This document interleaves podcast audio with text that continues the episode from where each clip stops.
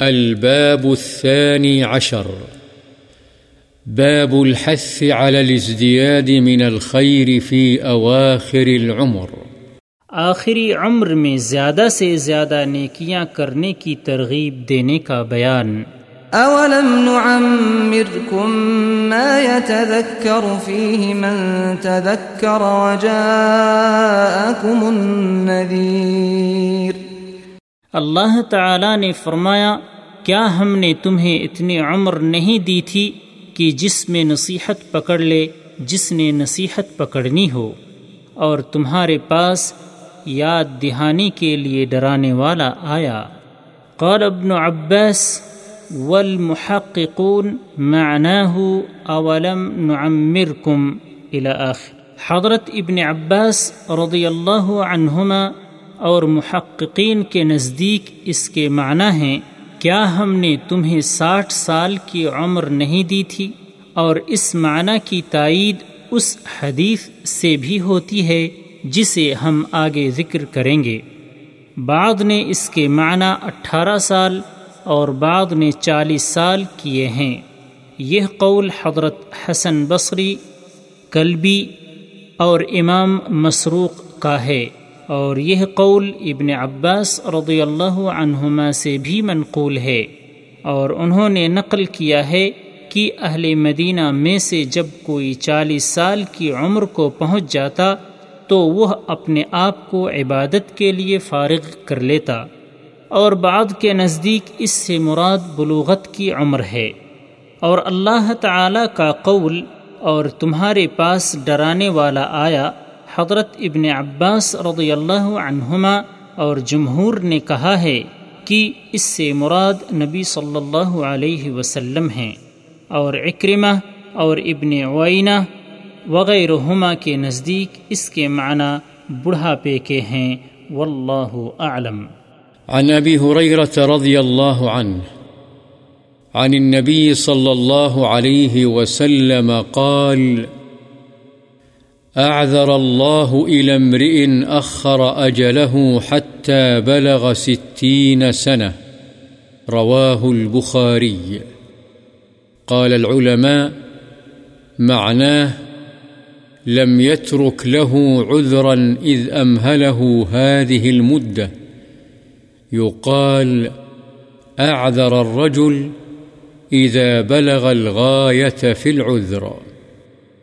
حضرت ابو حریرہ رضی اللہ تعالی عنہ سے روایت ہے، نبی کریم صلی اللہ علیہ وسلم نے فرمایا، اللہ تعالی نے اس آدمی کے لیے کوئی عذر باقی نہیں چھوڑا جس کی موت کو اس نے اتنا مؤخر کر دیا کہ وہ ساٹھ سال کو پہنچ گیا۔ بخاری۔ علماء نے کہا ہے، اس کے معنی ہے جب اس کو اتنی مدت تک مہلت دے دی تو اس کے لیے کوئی عذر نہیں چھوڑا۔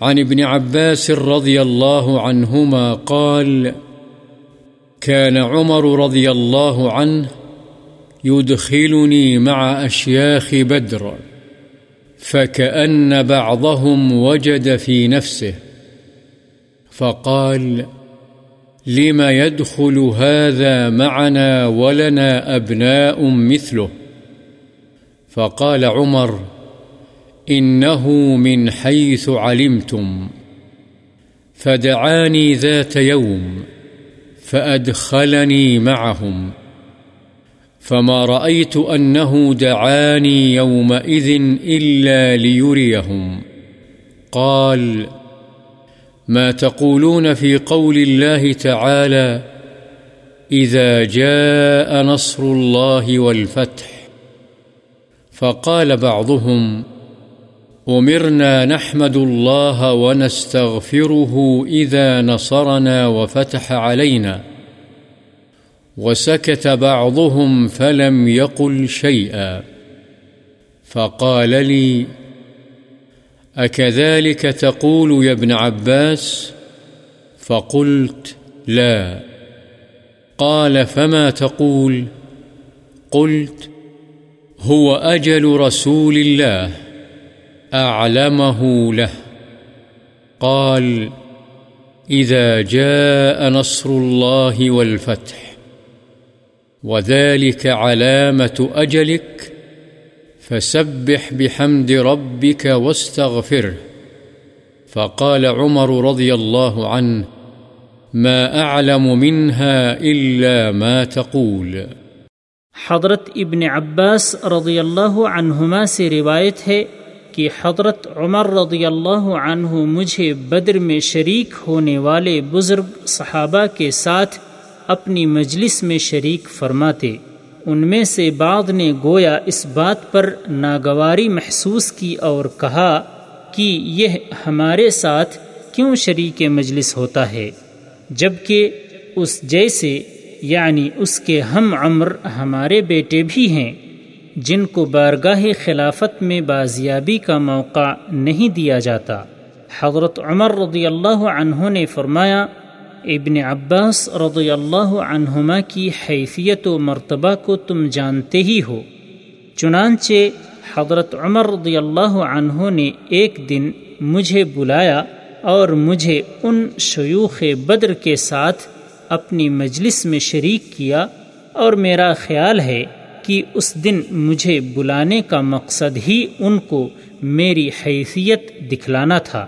حضرت عمر رضی اللہ عنہ نے بطور امتحان شرکاء مجلس سے کہا، تم اللہ کے اس قول کے جب اللہ کی مدد اور اس کی فتح آ جائے، معنی و مطلب کے بارے میں کیا کہتے ہو؟ بعض نے کہا، اس میں ہمیں حکم دیا گیا ہے کہ جب اللہ ہماری مدد فرمائے اور ہمیں فتح سے سرفراز کر دے، تو ہم اللہ کی حمد کریں۔ اور اس سے بخشش مانگیں اور بعد ان میں سے خاموش رہے۔ کچھ جواب نہیں دیا۔ بس حضرت عمر رضی اللہ عنہ نے مجھ سے کہا، ابن عباس، تو بھی اسی طرح کہتا ہے؟ میں نے کہا، نہیں۔ آپ نے فرمایا، پھر تو کیا کہتا ہے؟ میں نے کہا، اس سے مراد رسول اللہ صلی اللہ علیہ وسلم کی موت ہے، جس کی اطلاع اللہ نے آپ کو دی ہے، اذا جاء نصر اللہ والفتح۔ یہ آپ کی موت کی علامت ہے۔ اللہ نے فرمایا، جب یہ فتح و نصرت آ جائے تو اے پیغمبر، اپنے رب کی تسبیح، اس کی خوبیوں کے ساتھ بیان کر اور اس سے اپنی لغزشوں کی معافی مانگ۔ یقیناً وہ بہت رجوع کرنے والا ہے۔ حضرت عمر رضی اللہ عنہ نے فرمایا، اس کی بابت میرا علم بھی وہی ہے جو تو بیان کر رہا ہے، بخاری۔ عن عائشة رضي الله عنها قالت، ما صلى رسول الله صلى الله عليه وسلم صلاة بعد أن نزلت عليه إذا جاء نصر الله والفتح إلا يقول فيها سبحانك ربنا وبحمدك. اللهم اغفر لي. متفق عليه. وفي رواية في الصحيحين عنها كان رسول الله صلى الله عليه وسلم يكثر أن يقول في ركوعه وسجوده سبحانك اللهم ربنا وبحمدك. اللهم اغفر لي. يتأول القرآن. معنى يتأول القرآن أن يعمل ما أمر به في القرآن في قوله تعالى فسبح بحمد ربك واستغفره إنه كان توابا. وفي رواية لمسلم كان رسول الله صلى الله عليه وسلم يكثر أن يقول قبل أن يموت سبحانك اللهم وبحمدك أستغفرك وأتوب إليك. قالت عائشة، قلت يا رسول الله، ما هذه الكلمات التي أراك أحدثتها تقولها؟ قال، جعلت لي علامة في أمتي، إذا رأيتها قلتها. إذا جاء نصر الله والفتح إلى آخر السورة. وفي رواية له، كان رسول الله صلى الله عليه وسلم يكثر من قول سبحان الله وبحمده، أستغفر الله وأتوب إليه. قالت قلت يا رسول الله أراك تكثر من قول سبحان الله وبحمده، أستغفر الله وأتوب إليه. فقال، أخبرني ربي أني سأرى علامة في أمتي، فإذا رأيتها أكثرت من قول سبحان الله وبحمده، أستغفر الله وأتوب إليه. فقد رأيتها. إذا جاء نصر الله والفتح، فتح مكة. ورأيت الناس يدخلون في دين الله أفواجا، فسبح بحمد ربك واستغفره إنه كان توابا.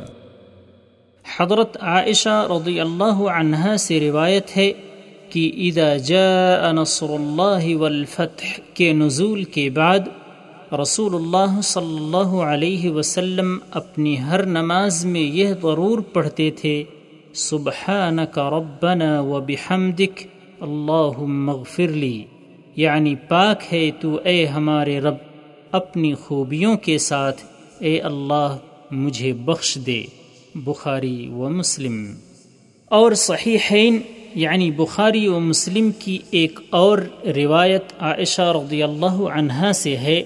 رسول اللہ صلی اللہ علیہ وسلم قرآن کی تعویل کرتے ہوئے اپنے رکوع اور سجدوں میں اکثر سبحانک اللہم ربنا و بحمدک اللہم مغفر لی پڑھتے تھے قرآن کی تعویل کرتے ہوئے کا مطلب ہے قرآن کے حکم پر عمل کرتے ہوئے جو اس آیت میں ہے فسبح بحمد ربك واستغفره اور مسلم کی ایک روایت میں ہے، رسول اللہ صلی اللہ علیہ وسلم اپنی موت سے قبل اکثر یہ پڑھا کرتے تھے۔ سبحانک اللہم وبحمدک استغفرک واتوب الیک۔ حضرت عائشہ رضی اللہ عنہ فرماتی ہیں، میں نے کہا، یا رسول اللہ یہ کیا کلمات ہیں جن کو پڑھتے ہوئے میں آپ کو دیکھتی ہوں؟ آپ نے فرمایا، میرے لیے میری امت میں ایک علامت مقرر کی گئی ہے، جب میں اسے دیکھوں تو میں وہ کلمات پڑھوں، اذا جاء نصر اللہ والفتح، آخر صورت تک۔ اور مسلم ہی کی ایک اور روایت میں ہے، رسول اللہ صلی اللہ علیہ وسلم اکثر یہ پڑھا کرتے تھے سبحان اللہ و بحمدہ، استغفر اللہ و اتوب الیہ۔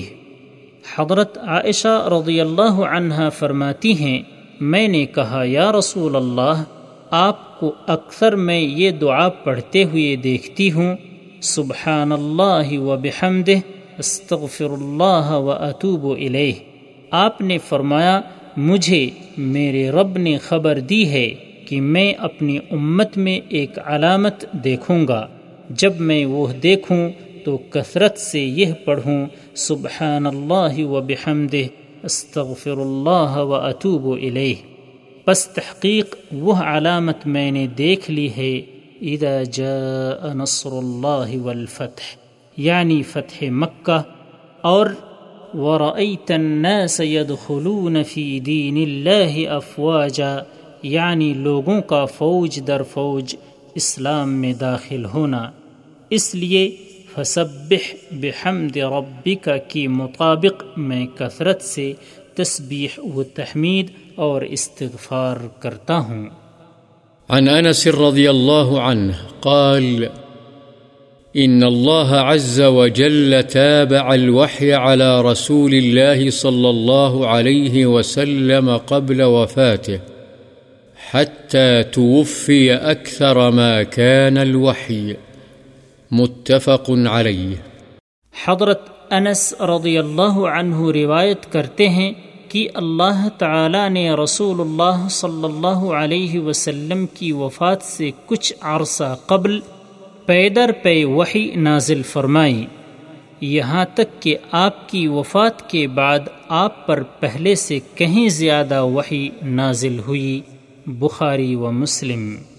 عن جابر رضي الله عنه قال قال رسول الله صلى الله عليه وسلم يبعث كل عبد على ما مات عليه رواه مسلم۔